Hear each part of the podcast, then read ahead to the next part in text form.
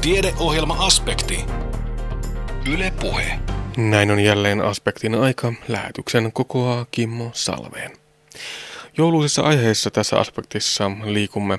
Aluksi voitte palautella mieleen vaikkapa joululauluja, kuten Varpunen jouluaamuna, Heinillä härkien kaukalon ja Sylvian joululaulu. Piipahdamme myös tutustumassa savutuvan jouluun. Savutuvat ovat pitkälti jo kadonneet, mutta miten joulua vietettiin sata vuotta sitten? Myös Jeesus liitetään vahvasti joulutraditioihin. Kuulemmekin Jeesuksen syntymäkertomusten historiasta ja kysymme millaisen kuvan historia piirtää Jeesuksesta, hänen elämästään ja perheestään. Tässä tämänkertaisen aspektin aiheita. Varpunen jouluaamuna Sylvian joululaulu Heinillä härkien kaukalon. Suomalaisten kauneimmat ja rakkaimmat joululaulut ovat synkkämielisiä, surullisia ja haikeita. Selvitellään aspektin aluksi, missä tämä joulutradition appea ja surullinen vide on oikein peräisin. Anne Heikkisen vieraana on kuopiolainen kanttori Joona Saraste. Tervetuloa Joona. Me tuossa äsken Anun kanssa jo saatiin yhdet itkut itkettyä, kun muisteltiin näitä kaikkein surullisimpia joululauluja, joista se Konsta Jylhän laulu kyllä varmasti vetää vertojaan. Kostuuko sulla koskaan silmäkulma siellä urkujen ääressä, kun seurakunta on takana ja laulaa? Totta kai ilman muuta ja varsinkin näin jouluaikaan, kun ihmiset todella tulevat laulun äärelle ja antavat parastaan, se on hirveän vaikuttava tilanne. No voiko kanttorilta kysyä lempijoululaulua? No voihan sitä kysyä lempijoululaulua. Ähm, paljon on hyviä. Mä viime aikoina olen paljon kuunnellut sellaista musiikkia, joka tulee tuolta muilta mailta, eli tuota semmoinen, semmoinen joululaulu kuin Oi saavu jo Immanuel, eli se on tämmöinen joulun odotuksen ja kaipauksen laulu. Se on tällainen fransiskaanisävelmä, jota muun muassa englantilaiset poikakuorot paljon laulaa ja semmoinen on sykähdyttänyt minua tänä jouluna. Niin, eli ei aivan tästä meidän perinteisimmästä kotimaisten joululaulujen luettelosta ole tuo virsi? Ei ole, joskin on sitä Suomessakin nyt viime aikoina paljon laulettu. Muun muassa sen on äänittänyt tuolla Turussa kanttorikollega, joka, joka siellä vetää tämmöistä vähän niin kuin englantilaistyyppistä poikakuoroa ja, ja se on tosi komea mm. laulu. Mutta tosiaan nyt tänään on puhuttu siitä, että miksi nämä meille rakkaat joululaulut ovat niin apeita ja surullisia ja niihin liittyy semmoinen kaipaukseen liittyvä vire. Onko sulla meille tähän vastausta? No tuossa juuri noin laulut, mitä juontaja mainitsikin, niin ne sattui kyllä kaikki olemaan semmoisia sävelmiä, jotka kulkee mollissa. No tämä voisi olla yksi vastaus. Mä tuossa tein semmoisen pienen tutkimuksen ja katsoin tämän vuoden kauneimmista joululauluista, että – kuinka moni kulkee mollissa ja kuinka moni duurissa. Ja, ja niitä on niitä lauluja 24 ja niistä 16 kulkee duurissa. Aha. Eli näin voisi ajatella, että nehän on hyvin iloisia. Mutta toisaalta mä niin kuin ajattelen sillä tavalla, kun sävellystäkin on vähän kokeilu, että jos mennään sinne säveltäjän saappaisiin, niin kyllähän se menee niin, että ei se ole näin mustavalkoinen se ajatus, että duuri on iloinen, molli surullinen, vaan molemmissa säveleissä saadaan aikaiseksi hyvin erityyppisiä äh, tunnelmia. Äh, voisin vaikka sanoa hyvästä duurilaulusta jouluyö, juhlayö, joka onkin hyvin harras ja rauhallinen mm. joululaulu. Ja siinä on selvästi semmoinen toiveikas sävy, vaikka se onkin harras ja rauhallinen ja, ja mollivoittoinen. Mutta tota, Kuunnellaanko yksi näistä meille rakkaimmista joululauluista, jossa täytyy ehkä mennä sitten sinne ö, sanoittajan, runoilijan saappaisiin. Eli kuunnellaan Sylviä joululaulu. Tämä on sellainen laulu, joka on meille kaikille varmasti tuttu ja Yleisradio on järjestänyt 60-luvulla kuuntelijoille kilpailun siitä, että mikä on kaikkein kaunein joululaulu. Ja tämä Sylvian joululaulu silloin voitti ja luulen, että voittaisi ehkä vielä tänäkin päivänä. Ja nyt kuullaan siitä hyvin perinteinen versio. Siinä siis Sulo Saaritsin versio Sylviän joululaulusta ja, ja siinä puhutaan maisemista, jotka eivät meidän Suomeemme oikeastaan millään tavalla eikä varsinkaan joulun aikaan liity. Mikä Joona Sarasti on tämän laulun tarina? Joo, siinähän on tämä avainsana sylviä, joka tulee latinan kielestä ja tarkoittaa mustapääkerttusta. Se on lintu, joka vaeltaa tuolta kaukaa etelästä Italian yli Suomeen. Ja sillä on sellainen tarina, Topeliushan on ollut Italiassa, mutta ei enää silloin, kun tämä laulu on syntynyt, mutta hän, hän tuota, on kuitenkin nähnyt tällaisia tilanteita, jossa näitä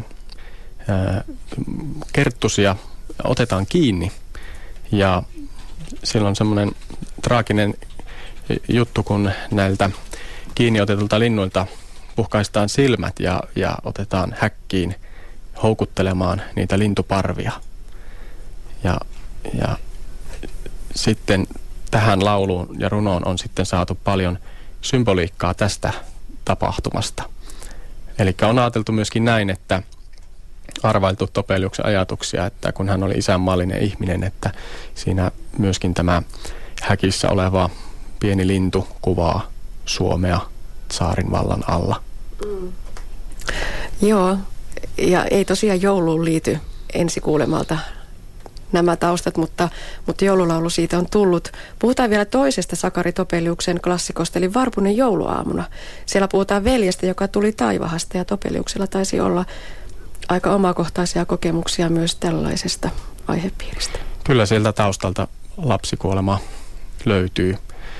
Ja ajattelisin näin, että kun joulu on tämmöinen perhejuhla, suuri juhla, ja jos siellä joku perheenjäsenistä puuttuu jouluna, niin kyllä se on varmaan semmoinen suuri kaipauksen aihe ja, ja sillä tavalla on hyvin ymmärrettävää, että tämmöinen iso tunne synnyttää myöskin uusia runoja.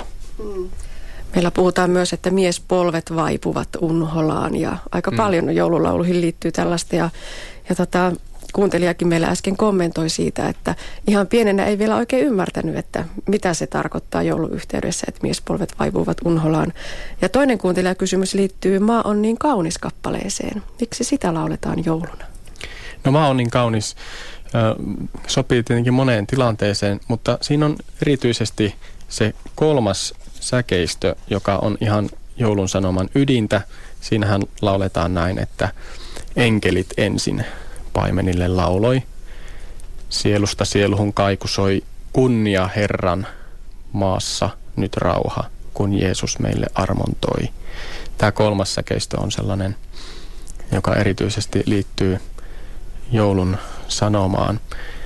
Tuossa semmoisena pienenä äh, kuriositeettina voisin sanoa, että olin eilen koulun joulukirkossa, jossa oli edelläni, edelläni istui muslimi äiti lapsineen ja, ja tuota, ajattelin tätä laulua, että hänkin näytti sitä laulavan siinä. Niin, niin tuota, kysyin sitten tämän juhlan jälkeen häneltä, että oletteko muslimi ja mil, miltä tämä laulu tuntui niin hän kyllä pystyi ihan näihin ainakin kahteen ensimmäiseen säkeistöön ihan täysin yhtymään. Eli sillä tavalla tämmöinen monipuolinen käyttökelpoinen lauluhan tämä on.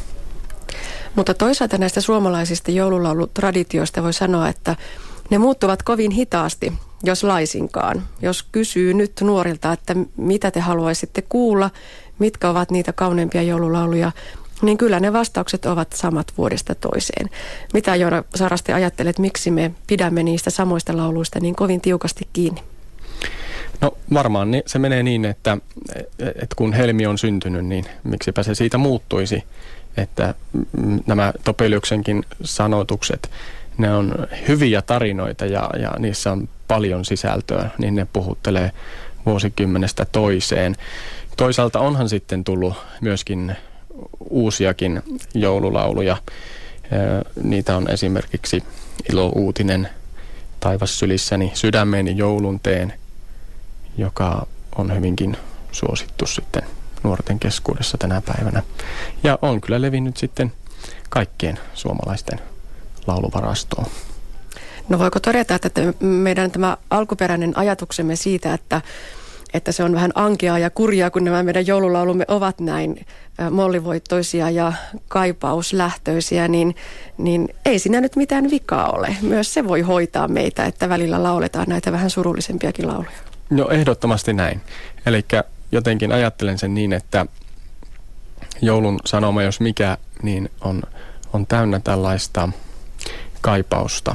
Me, me kaipaamme jotain joululta valtavasti valmistelemme joulua ja odotamme siltä juhlalta jotain suurta joka vuosi. Meidän sisällä on se kaipauksen tunne ja, ja sille me oikeastaan haluaisimme sen, sen tyydytyksen ja me toivomme sellaista joulurauhaa, jota nämä surumieliset kaihoiset laulut sitten, tai ne vastaavat siihen tunteeseen. Ja ihan lopuksi vielä kysymys kauneimmista joululauluista. Ne vetävät kirkot, huoltoasemat, kylätalot, työpaikat täyteen vuosi toisensa jälkeen. Mikä siinä laulamisessa, yhdessä laulamisessa on se, joka tuo meitä yhteen joulun alla? No sepä se. Yhdessä laulaminen on valtavan hoitava kokemus, ainakin itse näin koen. Ja kun lauletaan tuttuja lauluja, niin ei ole kenelläkään sitä kynnystä, etteikö osaisi yhtyä tähän lauluun. Toivottavasti jokainen ehtii tänä vuonna ainakin yksissä kauneimmissa joululauluissa käymään. Kiitos haastattelusta Joona Saraste ja hyvää joulua. Iloista joulua. Näin siis kuopiolainen kanttori Joona Saraste. Miten joulua vietettiin Suomessa reilut sata vuotta sitten? Siitä kuulemme nyt, kun pääsemme mukaan savutuvan joulutunnelmaan Kuopion kulttuurihistoriallisessa museossa. Pimenevässä illassa kuuluu aisakellojen helinää, pakkanen paukkuu ja kynttilät valaisevat polkua emänän savutupaan. Savutuvassa kuullaan erään perheen joulunvietosta 1800-luvun lopulla. Savutuvan emäntänä toimii museoassistentti Päivi Asikainen. Tervetuloa tänne Kuopion museoon. Minä olen Savutuvan emäntä ja kohtapa me lähdetään käymään tuolla minun kotona, tuolla savutuvassa. Minä siellä savutuvassa asustelen. Ja, ja se minun savutupa sijaitsee tuolla korkean mäen päällä. Sinne on aika pitkä matka ja on vähän vilu. Niin jos haluatte, niin minulla on tässä tämmöisiä kaulaliinoja, jos haluaa laittaa kaulaa tämän matkan ajaksi. Olisiko täällä joku, joka haluaisi? Tässä olisi tytöille tämmöisiä hartiahuiveja, jos joku tyttö haluaa laittaa kaulansa. Haluaako opettaja laittaa? Haluatteko laittaa te kaulahuiveja? Ja sitten pojille olisi tämmöisiä kaula... ottaa, niin näkevät niin No niin. Onko tämä ihan villaa sitten tämä? Tämä on tämmöistä pellavaa, pellavaa, pellavaa liina, kyllä. Tämmöinen, joka lämmin. Niin. Ei, ei ole pakko, jos ei Minä halua. laittaa, niin kaikki näkee, siellä on tuommoinen tupsu. Minulla on kans. No, joo. Mä laitan tähän läpi. Tämmöinen vanha ja hui. No niin. Mutta samalla kun me kiivetään tonne mäen päälle, niin me siirrytäänkin pois täältä kaupungin tuiskeista tuonne maaseudun rauhaan. Ja tosiaan se matka on aika pitkä ja siellä on vähän luntakin matkan varrella, niin kävellään sille jonossa reippaasti. Joo, ja minä johdan tietä. Tervetuloa. Tuossa.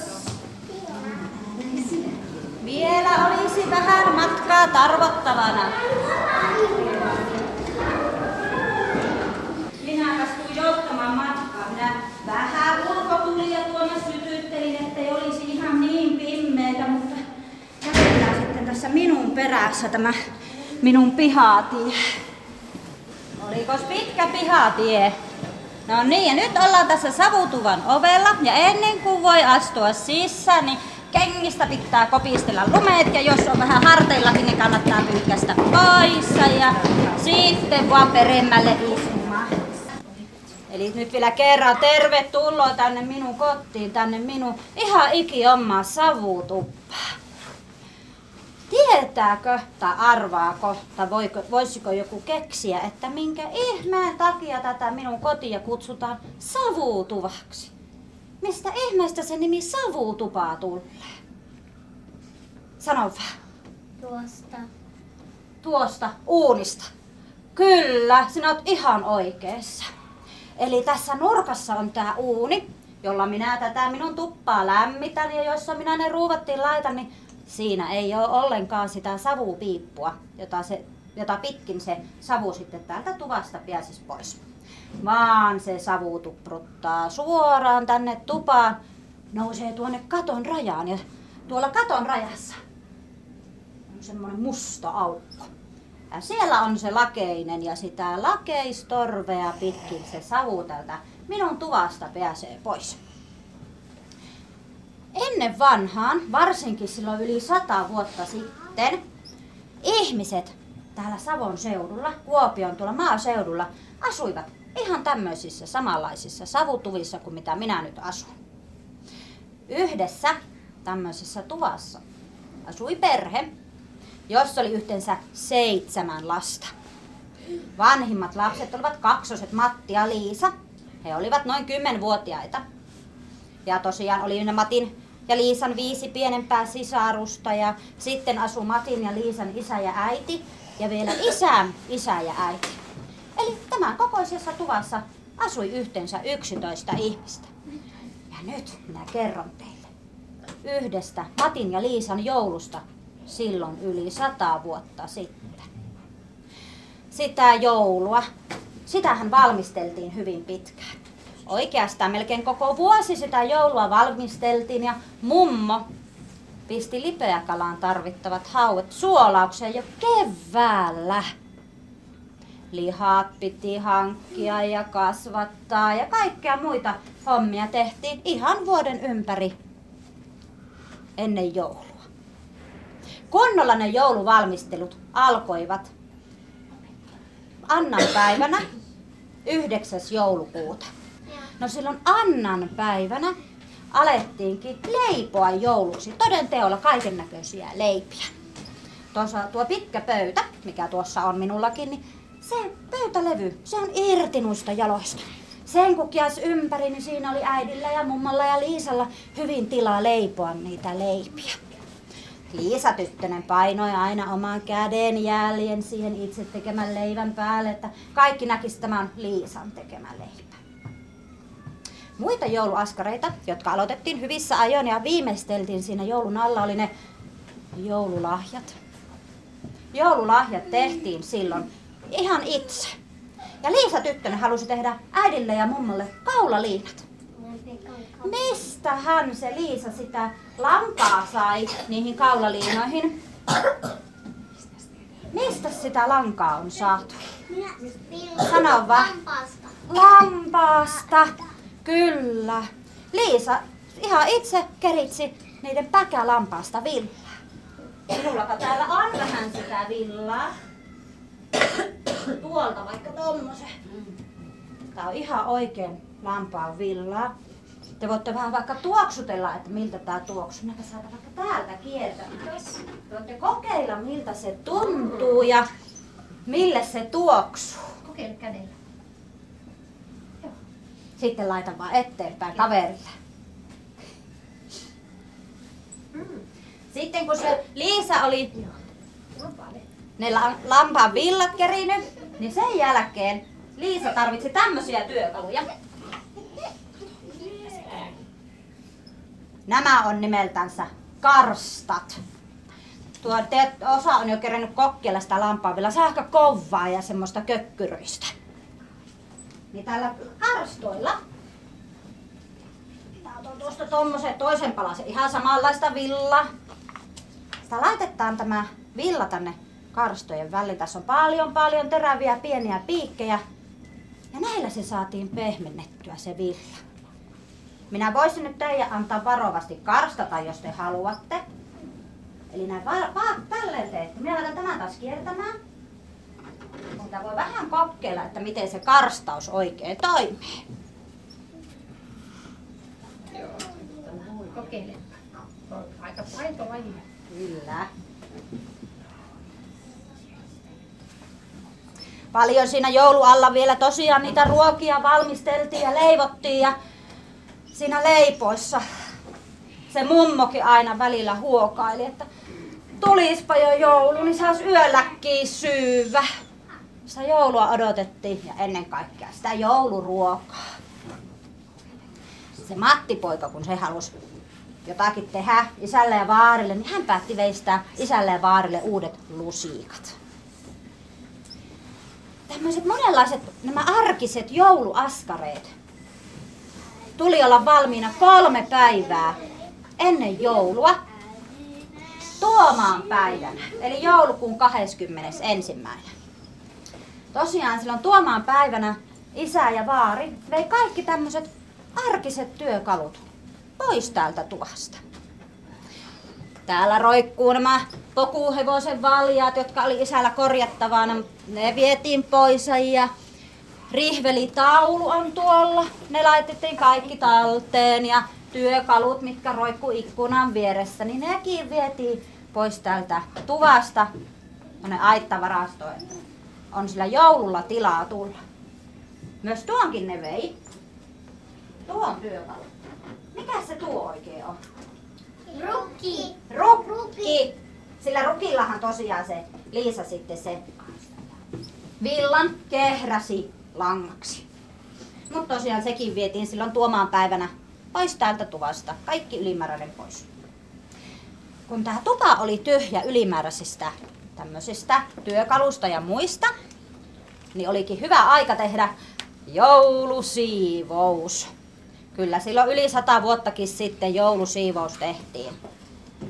Kaikki hirret hinkattiin ihan puhtahiksi ja joissakin tuvissa tehtiin jopa niin, että mentiin tuon lattian alta siivoamaan. Lattialautojen alta siivottiin. Mutta se viimeinen silaus sille joulusiivoukselle tehtiinkin sillä lailla, että tänne lattialle heitettiinkin vähän vettä ja hiekkaa. Mitäs teillä kotona äiti sanoisi, jos tuotte hiekkaa sisälle siivouspäivänä, kaadatte ämpärillä? Sanoisiko, että kiva juttu? No, tämmönen lattia, niin kuin minulla täällä savutuvassa on, niin se lähti hirveän hyvin puhtaaksi sillä hiekalla, kun se hiekka harjattiinkin pois. Otas nyt kaikki vähän leikkiä, että heitetään tänne minun lattialle hiekkaa. Noin. Sitten isot harjat kätteen, jokainen harja kätteen ja sitten harjataan. Siivota ihan kunnolla tämä minun tupa joulukuntoon, että saadaan varmasti puhas koti. Tuolta altakin siivottaan ja laitellaan kaikki kuntoon. Jokohan tämä näyttää siistiltä teidän mielestä? Onko siisti? Joo. Joo, on siisti tupa. Kiitoksia kovasti avustanne. Siihen joulu alle jäi vielä paria muitakin pieniä hommia, kuten esimerkiksi pokuhevoselle se oikein hieno jouluheinä ja muutkin talot, eläimet sai sitten sitä parasta heinää. No sittenkin koitti jouluaattoaamu. Matti ja Liisa heräsi hirveän aikaisin.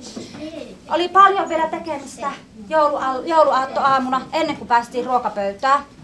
Nimittäin ensinnäkin savusauna.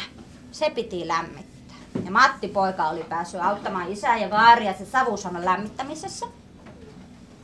Se savusauna, kun se kesti niin monta tuntia lämmetä, niin se tosiaan aamuyöllä aloitettiin jo se lämmitys että sinne saunaan päästiin vielä päivänvalo aikaa.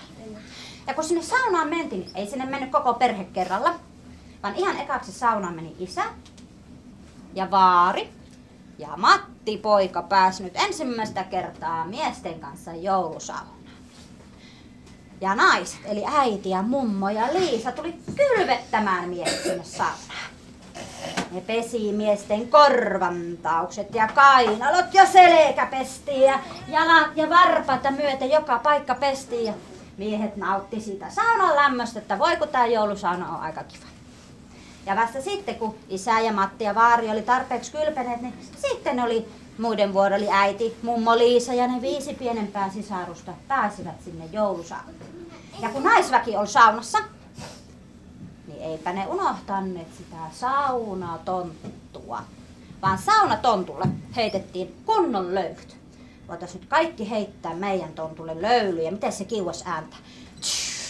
Vieläkö? Heitetäänkö vielä vähän se? Ja vielä pikkusen löydy. Kyllä, minulle ainakin tuli kuuma. Entä tuliko teille? Vähän. Se hukkuu kunnon löydyt heitittää. Kyllä varmasti se saunatonttukin on hyvin tyytyväinen. Näitä tonttuja tosiaan. Niitä olikin ihan ympäri vuoden ja ihan vaikka kaikkialla. Eli, no oli se saunatonttu. Oli tallitonttu, navettatonttu, riihitonttu, pihatonttu, aittatonttu ja vaikka minkä näköisiä tonttuja. Näettekö? Tuolla mun unin päälläkin on yksi tonttu. Saunatontu. Se on minun kotihaltija. Eli nämä tontut oli semmoisia harmaisiin pukeutuneita olentoja. Ei ollut punaista hiippahattua, vaan hyvin harmaat ja näkymättömät vaatteet. Niitä ei kunnolla tahtonut erottaa, kun ne vilisti. Jos näki semmoisen pienen vilauksen silmäkulmasta, niin saattoi olla melko varma, että tonttu se siellä juoksee. Ja näille tontuille piti olla kilttinä ihan ympäri vuoden. Kun tontuille oltiin kiltti, niin tontutkin olivat kiltti ja toivat hyvää onnea sinne tupaan. Mutta jos tontulle oltiin ilkeitä, tai jos tontut unohdettiin, niin tontut alkoi tehdä kaiken näköistä pikkusta kiusaa. Kaatovat navetassa maitoasten takia kävivät vähän viljaa tallomassa. Niin sen takia tosiaan tontulle oltiin ihan aina kiltti. No sillä aikaa, kun ne naiset oli siellä saunassa, niin isä ja vaari ja Matti toivat joulun tupaa tänne sisälle. Mitähän se mahtaa tarkoittaa? Miten teillä tuodaan joulua sisälle? Tuodaanko mitään sisälle? Ei. Eikö tuo mitään? Me, me, me, me, meillä ei tuo ainakaan joulua, koska meillä on joulu kotona. No niin. Me, meillä on joulukuu. Joulukuusi. Joulukoristeita monille tuon sisälle. Silloin Matilla ja Liisalle, niin ne ei tuonutkaan joulukuusta, vaan toivat sisälle tämmösiä jouluolkia.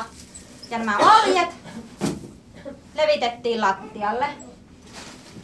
Laitan tästä pari tämmöistä olkea teille, niin saatte vähän kahtella, minkä näköisiä nämä oljet on. Siinä on vähän olkia. Olkaa hyvä, kahtelkeen voi.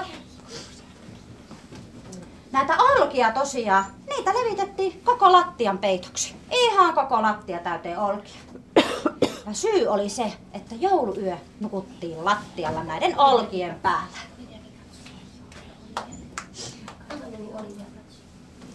Silloin tosiaan jouluyönä koko perhe nukku lattialla. Missäs täällä ne muuten ne lapset nukku? Ja perhe? Missäs täällä? Täällä on yksi sänky. Sängyssä muutama saa nukuttua. Sitten, missä muuten nukuttiin? Kun yksi sänky, ei siihen yhtä toista Lattialla. Lattialla. Penkeillä ja mummo tykkäsi nukkua tuolla uunin päällä, kun siellä on niin ihana lämmin. Mummolla oli vähän kihtiä, niin, niin se kolotti se kylmä aina mummon luita. Laitanko minä vähän et muillekin näitä olkia katsottavaksi, niin, tuosta lait, kattokaa tekin niitä. Laitan vaan kavereillekin siitä joku ne olki katsottavaksi, minkä näköisiä ne on. Mut tosiaan penkeillä ja uunin päällä nukuttiin, mutta jouluyönä kaikki nukku lattialla. Tämä tupa oli aika hienon näköinen, kun se tultiin, tultiin sieltä joulusaunasta ja vielä oli vähän tekemistä ennen kuin päästiin syömään, nimittäin se jouluruoka piti viimeistellä. Mitäs te syötte jouluna? Kinkkua. Kinkkua. Mitäs muuta? Minä, minä, minä, minä, vielä. Sinä et vielä tiedä. Monella saattaa olla kalaa on joillakin. Entä syökö kukaan joulupuuroa? Joulupuuro. Puuro se oli silloin Mati ja Liisallakin se tärkein jouluruoka. Se ei ollut riisipuuroa, vaan se oli ohrapuuro. Voitais kaikki nyt ottaa iso kauha kätteen ja hämmentää tämä meidän puuro loppuun. Näin hämmennettä ihan pohjaa myöten ja kohta päästään maistelemaan. Minäpä sinä emäntänä otan ensimmäisen lusikallisen. Oikein hyvä puuro, kiitoksia. Ne laitan vähän lisää ja laitan lautasen kiertämään, niin saatte vähän maistella joulupuuroa. Tosiaan oli niitä jouluruokia silloin yli sata vuotta sitten vaikka minkälaisia. Ei ollut ihan joulukinkkua, mutta oli kumminkin sianlihaa eri tavalla. Ja oli kaloja ja leipiä ja muitakin lihoja ja hau, nauri, nauristakin oli ja kaiken näköisiä ihania ruokia. Ja ne ruuat jätettiin koko yöksi tuohon pöytään. Siitä sai koko yön ihan milloin tahansa käydä syömässä ihan niin paljon kuin jaksaa. No, syömisen jälkeen olikin hyvä aika vaihtaa niitä joululahjoja. Kun ne lahjat tosiaan tehtiin itse, ei ollut sitä joulupukkia, ei ollut joulupukkia, joka kävisi tuomassa ne lahjat, vaan ne tehtiin itse ja lahjan tekijä antoi aina lahjan suoraan sille lahjan saajalle. Äiti ja mummo kietas heti ihanat kaulalinnat kaulansa ja isä ja vaari meni heti syömään lisää puuroa. Ja lapset saivat jokainen ihan hi- todella hienon joululahjan. Nimittäin jokainen sai ihan iki oman puuhevosen, käsin veistetyn puuhevosen. Näillä sitten lapset otti iltasi kunnon kokeilut, miten ne hevoset laukkaa. Tuossa voitte sitäkin vähän vilikoilla. No, syömisen, lahjojen vaihtamisen ja taas kun oltiin vähän syöty lisää, niin vapaa oli jo ihan, ihan, ihan täynnä. Oli aika leikkiä. Leikittiin erilaisia leikkejä. Liisan suosikkileikin minä voisin kertoa. Tuo Matin suosikkileikkiä voitaisiin vähän sitten kokeilla. Liisan suosikkileikki oli hiirisillä olo. Lattialle istuttiin rinkiin. Yksi meni sisä keskelle rinkiä istumaan kissaksi.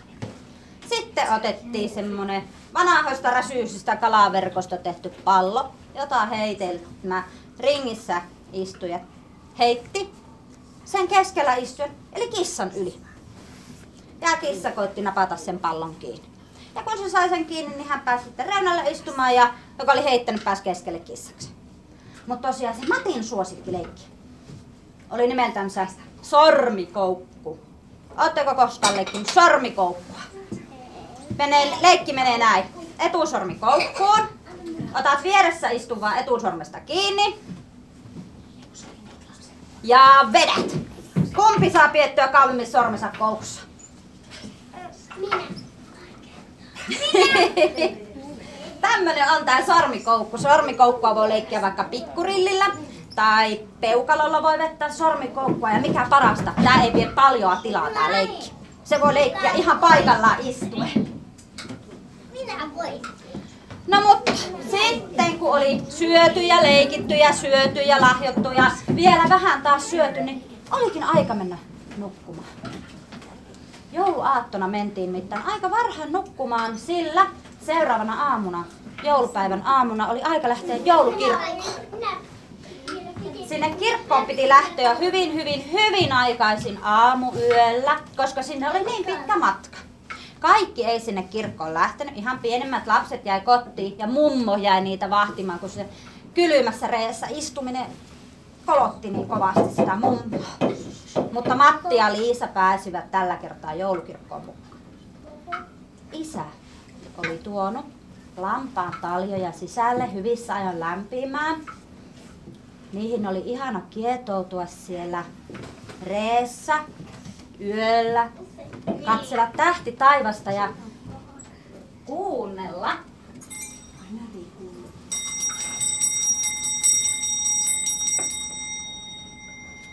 Häisäkellot helkkäs. Tämmöiset kellot oli laitettu siihen hevosen mukaan, että näin kauniisti ne soi koko sen matkan sinne joulukirkkoon. Kirkossa sitten istuttiin ja rauhoituttiin, mutta sitten kun kirkosta lähettiin kotiin, niin kaikilla oli ihan hirveä kiire. Sillä se talo tai koti, joka olisi koko kylästä ensimmäisenä kotona, niin sillä olisi koko kylän paras viljavuosi. Voitaisiin nyt kannustaa meidän hevoset oikein kovaa laukkaa katso kuinka se meidän hevonen sitten siitä laukkaa. Ja jos me vielä pikkusen no- nopeammin saataisiin hevoset menemään, että me päästäisiin oikein hirveän nopeasti sinne kotiin ja vielä pikkusen matkaa kannustetta meidän hevosia ja perillä! Me oltiin, me oltiin ensimmäisiä. Hyvä, hienosti kannustettu. Se joulupäivä muuten istuttiinkin tiukasti sisällä, eikä tehty mitään, mitä ei ollut ihan, ihan, ihan pakko tehdä. Sillä lailla kunnioitettiin sitä joulua. Rauhoituttiin joulupäivänä. Sitten Tapanin päivänä, eli joulukuun 26, niin sitten lähdettiin käymään kylässä ja kierreltiin ja kaareltiin ja kateltiin kaiken näköistä, että mitä sitä on muualla. Mutta tosiaan näin se joulun vietto sujui silloin yli sata vuotta sitten, siellä Matin ja Liisan kotona. Ja nyt kun te siellä teidän kotona vanhempien tai muiden kanssa laitatte sitä joulua, niin te voitte miettiä, vähän koittaa muistella tätä Mattia ja Liisaa. Onko teidän kotona jotain samoja juttuja, joita jo Matilla ja Liisalla oli? Käyttekö te joulusaunassa päivällä? Ja muita juttuja. Vai onko teidän perheessänne ihan, ihan iki omia perinteitä, joita te teette joka vuosi samalla tavalla, vuodesta toiseen? Nyt minä kiitän, että tulitte minun vieraakseni tänne savutukkaan. Ja, ja minä käyn saattamassa teidät tuonne metsän laitaan asti, tai tuohon minun pihan toiselle puolelle, niin voitte käydä vilikuulemassa, että onkohan sinne tullut sitten niitä tonttuja sinne metsäeläintenkin luokse. Kiitoksia. Ja lähdetäänhän kävelemään taas varovasti tämä pihan poikki, niin ette eksy matkalla.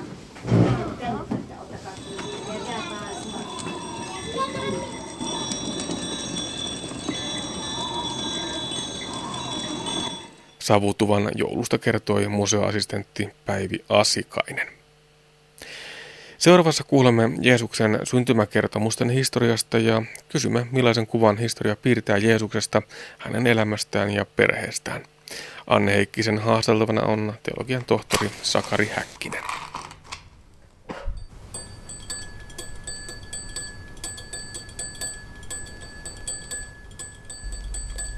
Teologian tohtori Sakari Häkkinen, te kuulutte tällaiseen kansainväliseen tutkijaryhmään, jonka tavoitteena on kartottaa historiallista Jeesusta.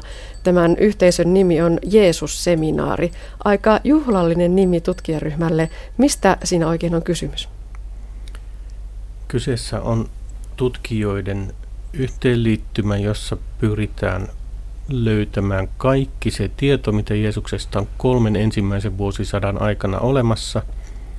Ja sitten kun se tieto on laitettu datapankkiin, niin sitten sitä arvioidaan, että mitä me voimme nykyisen historian tutkimuksen valossa sanoa Jeesuksesta ja millä todennäköisyydellä. Samalla tämä tutkijayhteisö myöskin tulee ilmaiseksi ikään kuin sivutuotteena sen, että mistä kysymyksistä tutkijat ovat yksimielisiä ja missä on epäselvyyttä.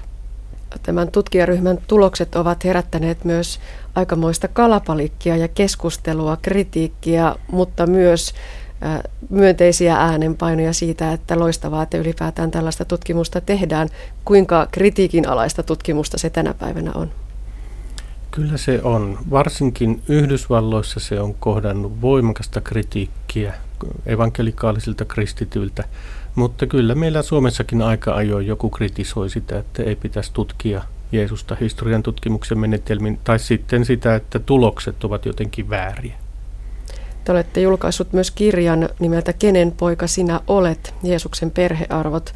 Ja kun tämän teoksen nimen laittaa Googleen, niin sieltä löytää aikamoisen liudan hyvin kärkkäitä vastapuheenvuoroja tähän teokseen liittyen. No itse en ole pitkää aikaa enää seurannut, että käydäänkö siellä keskustelua, mutta kyllä muistan joitakin kirja-arvosteluja lukeneeni siitä. En ole siitä yhtään yllättynyt enkä hämmentynyt. Miksi ylipäätään on tärkeää tutkia historiallista Jeesusta? No, minä ajattelen niin, että kristinusko on historiallinen uskonto. Ja kun me sanomme uskovamme Jeesukseen, niin sillä on merkitystä, että Jeesus on ollut oikeasti olemassa ja historiallinen henkilö, mitä hän on tehnyt, mitä hän on puhunut, kuinka hän on toiminut. Ei riitä ainakaan minulle pelkästään se, että Jeesus on uskossa läsnä ja on tällainen ylösnoussut Kristus, joka on kaikkialla – missä kristityt ovat koolla, vaan myöskin se historiallinen vaihe kiinnostaa. Nyt me elämme joulun aikaa. Mitä tiedämme Jeesuksen syntymästä? No tarkkaan ottaen me emme tiedä oikeastaan mitään. Et meillä on joitakin kertomuksia evankeliumeissa Jeesuksen syntymästä. Ne eivät ole historiallisesti luotettavia kertomuksia. Näitä syntymäkertomuksia on lukuisia. Miten niitä on aikojen saatossa selitetty? No meillä on Uudessa testamentissa kaksi syntymäkertomusta, jotka ovat ne kaikkein tunnetuimmat ja useimmat kristityt eivät varmaan muista tiedäkään. Eli Matteuksen ja Luukkaan evankeliumeissa molemmat pyrkivät selittämään sitä Jeesuksen valtavan suurta merkitystä kristin uskolle kertomalla Jeesuksen ihmeellisestä syntymästä ja mitä siihen syntymään liittyy. Molemmat ovat itsenäisiä kertomuksia. Vähän epäselvää on, että onko niissä minkä verran taustalla ehkä samaa juonta, mutta sillä tavoin itsenäisiä kertomuksia, että molemmat kirjailijat ovat itsenäisesti koonneet ja kirjoittaneet nuo kauniit ja hyvät kertomukset. Tämän ohjelmasarjan nimi on Hän seimessä nukkuu ja tämä talli, seimi, eläimet, ne on sellaisia vahvoja symboleja, jotka aina Jeesuksen syntymään liitetään. Tiedetäänkö näiden taustasta mitään? Sen verran tiedetään, että nehän esiintyvät vain Luukkaan evankeliumissa. Luukas oli hyvä kreikkalainen kirjoittaja, joka tunsi tuon ajan kertomuksia paljon. Ja dramatiikaltaan tuo kertomus juuri tässä, kun kerrotaan, että ei ollut tilaa majatalossa, vaan piti mennä talliin ja siellä laittaa Jeesus seime. Kaikki nämä paimenet ja seimi, kaikki nämä kertovat siitä – rikkaasta kertomusperinteestä, joka liittyy tällaisen dramaattiseen kertomukseen, jossa, jossa mm, merkittävä ihminen syntyy hyvin vaatimattomiin oloihin. Se on kaunista antiikin ajan kerrontaa, jonka kirjailija Luukas on hyvin perillä siitä omasta kirja- kirjoittamisen perinteestä, mikä siihen kulttuuriin kuuluu. No mutta eikö ole mystistä, että edelleen tänäkin päivänä lukuisissa joulukuvaelmissa täsmälleen sama asetelma? Se on oikeastaan hienoa, että sitä perinnettä jatketaan. Sehän on sitä samaa, mitä Luukas tekee, että me tänä päivänä vielä kerromme samaa kertomusta, mutta ei se ole täsmälleen sama. Ja siinä sen hohto onkin, että jokaisessa päiväkotikuvaelmassa se on aina vähän erilainen. Ja kouluissa myöskin, missä sitä esitetäänkin, niin siinä on aina eroja, koska siinä on eri ihmiset kuvaelmassa esittämässä tai jos sitä eloku- elokuva tehdään tai kerrotaan muuten, niin kyllä siinä aina merkityssisällötkin muuttuvat. Ja se on, niin se pitää ollakin.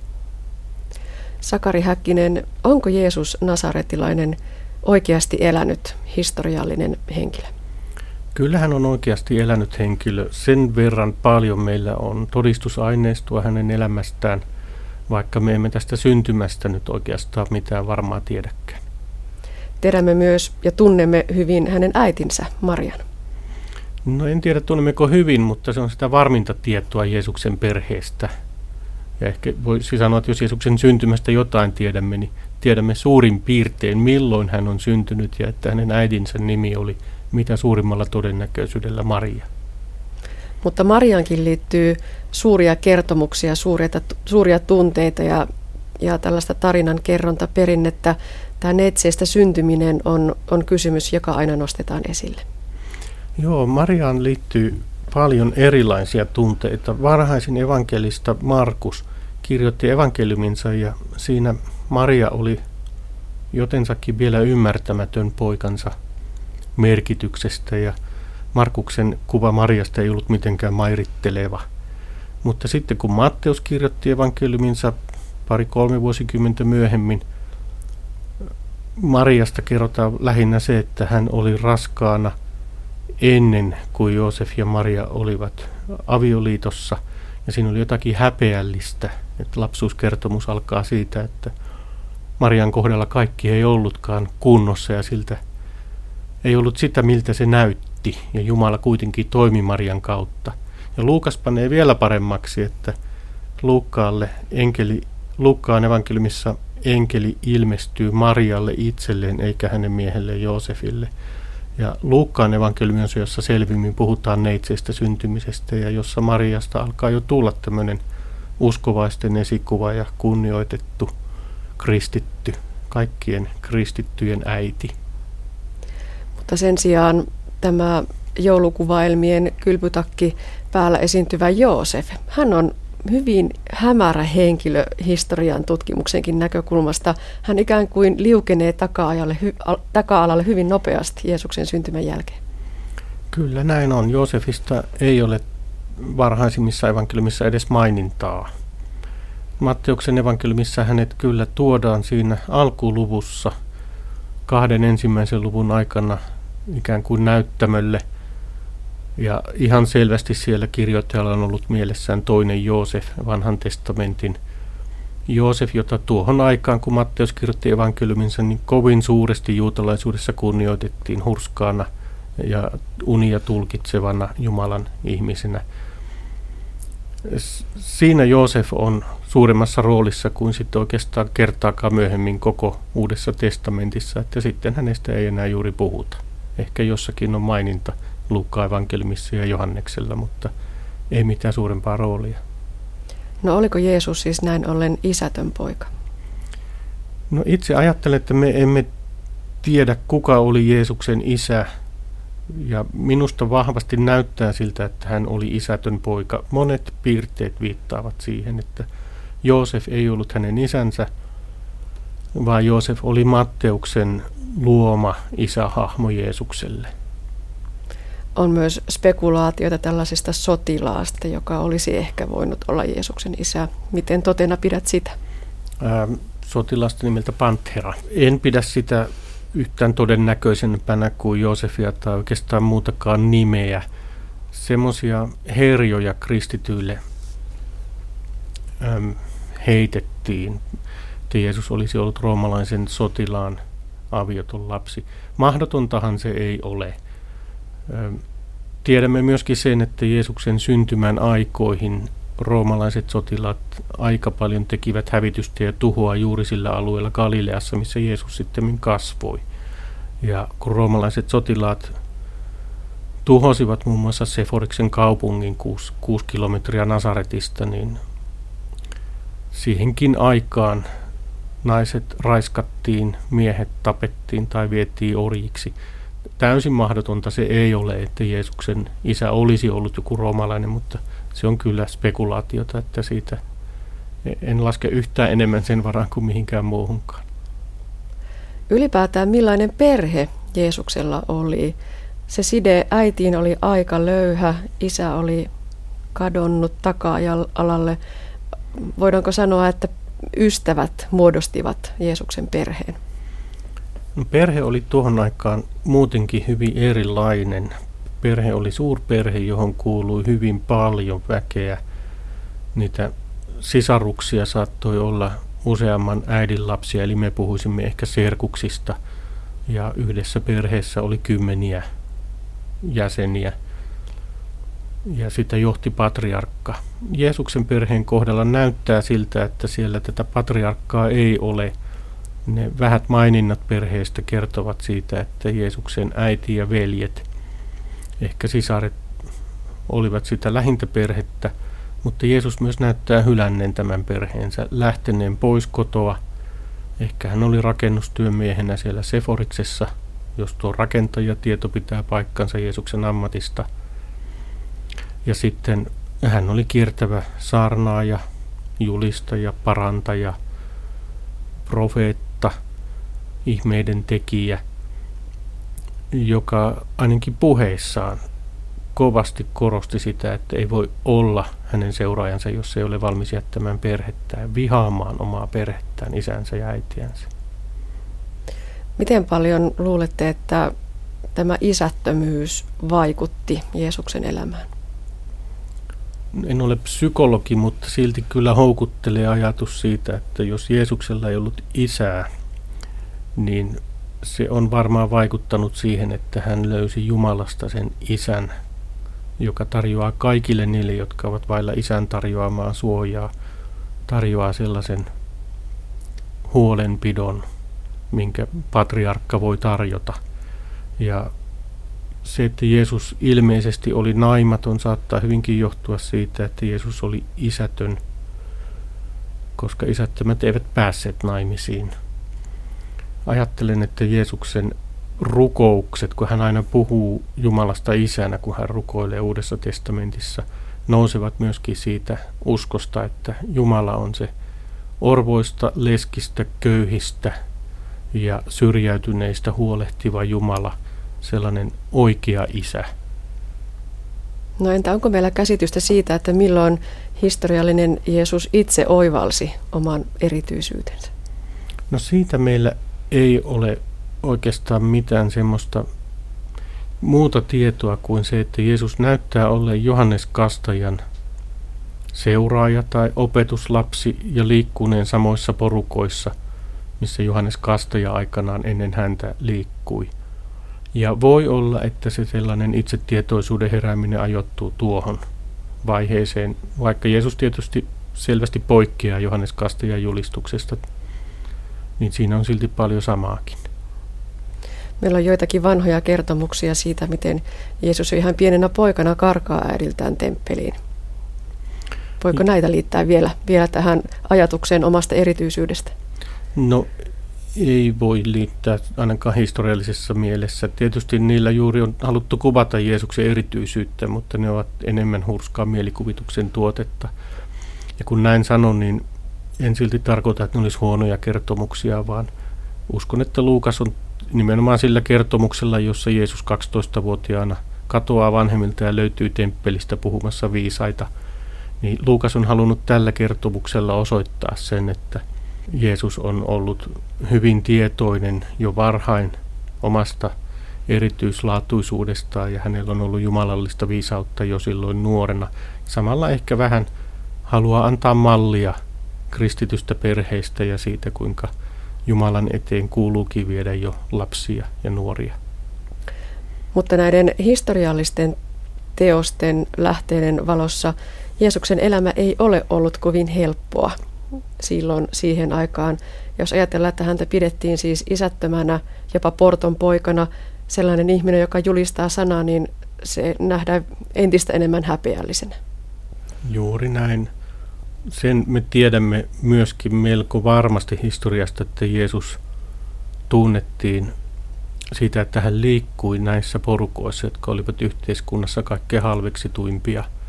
Hän oli köyhien parissa, sairaiden parissa, vammaisten kanssa, nimenomaan spitaalisten, jotka olivat yhteiskunnasta suljettuja. Jeesus ei heitäkään karttanut – tullimiehet eivät olleet köyhiä, mutta usein halveksittuja, koska olivat Rooman valtakunnan palveluksessa. Ja Jeesuksen seurueessa oli myöskin naisia ja vieläpä yksinäisiä naisia, mikä tuntuu aika omituiselta tuohon aikaan.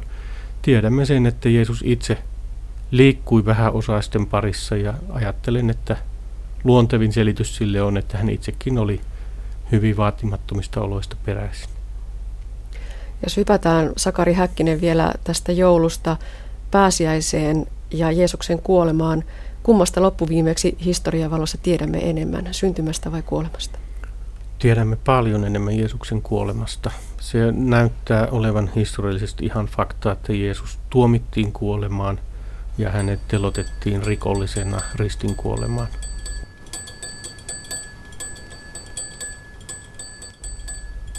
Jeesusseminaari tutkii siis sitä historiallista Jeesusta ja näin maalikosta tuntuu, että aikamoista salapoliisityötä ja palapelin kasaamista se on. Millaisten aineistojen, millaisten lähteiden valossa tätä työtä tehdään? No se on salapoliisin työtä ja palapelin kokoamista ja sellaisena äärimmäisen kiehtovaa. Suurimmat, tärkeimmät lähteet löytyvät ihan tutusti meidän raamatusta, Matteuksen, Markuksen ja Luukkaan evankeliumista. Johanneksen evankeliumissa ei ole paljon historiallisesti arvokasta tietoa. Näiden kolmen lisäksi on sitten Tuomaan evankeliumi, joka löytyi vasta 1900-luvulla. Ja siitä vielä pikkusen kiistellen, kuinka paljon siinä on historiallisesti uutta tietoa, mutta varmaan jotakin. Sitten on ihan muutamia yksittäisiä mainintoja näiden ulkopuolelta, jotka ovat historiallisesti arvokkaita. Näitä kaikkia tietoja, riippumatta siitä, onko ne raamatussa vai ei, pitää historian tutkimuksessa tietysti lähestyä samalla tavalla ja samoilla kriteereillä ja tarkastella, että mikä niissä on historiallisesti luotettavaa tietoa, mikä on mahdollisesti syntynyt sen evankelistan omissa ajatuksissa tai siinä seurakunnassa, mikä on enemmän evankelista julistusta ja näkemystä Jeesuksesta kuin historia Jeesusta. Ja tämän palapelin kokoaminen ei onnistu, jos ei meillä olisi valtavan laajat tiedot tuon ajan elämästä muuten. Eli se tausta hahmottuu arkeologian ja kulttuuriantropologian ja monen eri tieteen alan yhteistyönä, että me tiedämme minkälaista oli elämä ensimmäisen vuosisadan Palestiinassa ja siitä lähtee, että siihen kuvioon Jeesuksen täytyy jotenkin sopia, mutta jotenkin hänen täytyy myöskin poiketa siitä tavallisen juutalaisen miehen hahmosta, että hän on jättänyt kuitenkin niin merkittävän jäljen maailman historiaan. Voiko löytyä vielä jotakin, joka asettaa kaiken aivan uuteen valoon? No ei se mahdotonta ole. Kyllä jotakin voi löytyä. Ehkä ei sellaista mullistavaa, että kaikki jonkun löydön takia asetettaisiin uuteen valoon, mutta pidän mahdollisena sitä, että tulkinta Jeesuksesta muuttuu. Ähm, nytkin Jeesuksesta on toki kovin monenlaisia tulkintoja. Aina niihin on vaikuttanut nämä löydöt, käsikirjoituslöydöt tai nyt viime aikoina on ollut jonkun verran myöskin arkeologisia löytöjä, jotka on sitä taustaa valottaneet. Ja kyllä ne aina jotakin sellaista uutta tietoa tuovat Jeesuksesta ja Jeesuksen ajan Palestiinasta. No onko tällä hetkellä Jeesusseminaarilla joitakin sellaisia tiettyjä tutkimuksen kohteita, jotka ovat juuri nyt erityisen ajankohtaisia? Sama tutkijajoukko on viime aikoina perehtynyt enemmän ähm, varhaisten kristittyjen elämään kuin Jeesukseen, ehkä johtuen siitä, että se Jeesusta koskeva data on jo pitkälti käsitelty, se aineisto koottu. Mutta Jeesusseminaarin yksi jäsen tässä ihan muutama viikko sitten kohahdutti maailmaa, Karen King nimeltään. Hän ähm, toi julkisuuteen tällaisen koptinkielisen tekstin, jossa puhuttiin siitä, että Jeesus olisi voinut olla mahdollisesti naimisissa. No, tietysti Karen King ei itsekään ajattele, että sieltä löytyy nyt historiallinen fakta, mutta ainakin siitä se näyttäisi kertovan, että hyvin varhain, toisella vuosisadalla, on ollut jo kristittyjä, jotka ovat ajatelleet, että Jeesuskin on voinut olla naimisissa, että se ei ole ollut ollenkaan mahdoton ajatus. Ja tämä uutinen kohahduttu todellakin maailmaa. Myös täällä Suomessa siitä kohistiin iltapäivälehtiä myöten.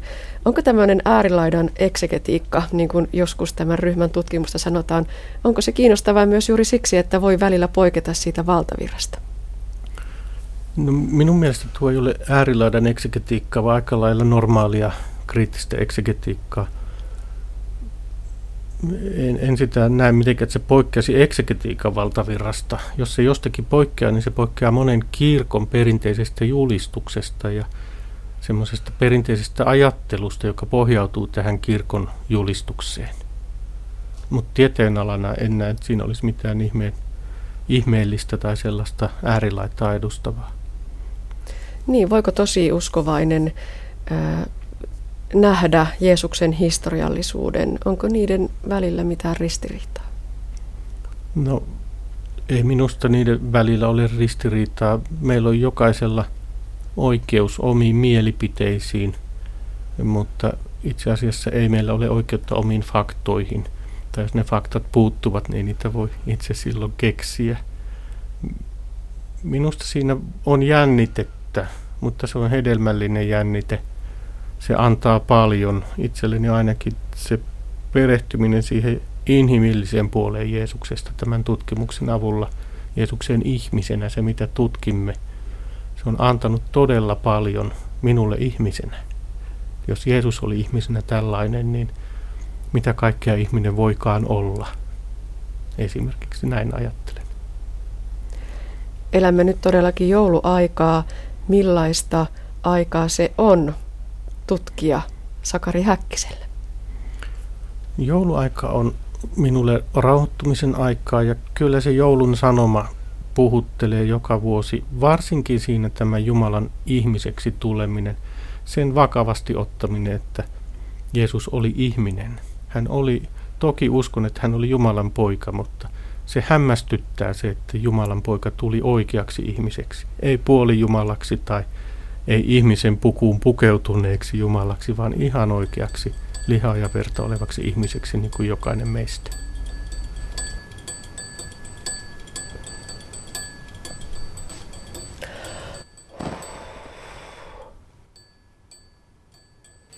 Näin totesi teologian tohtori Sakari Häkkinen. Ja näin päättyy tämänkertainen aspektimme. Nämäkin jouluiset aiheet löytyvät nettisivuiltamme kantti.net kautta aspekti ja koko aspekti vaikkapa Yle Areenasta.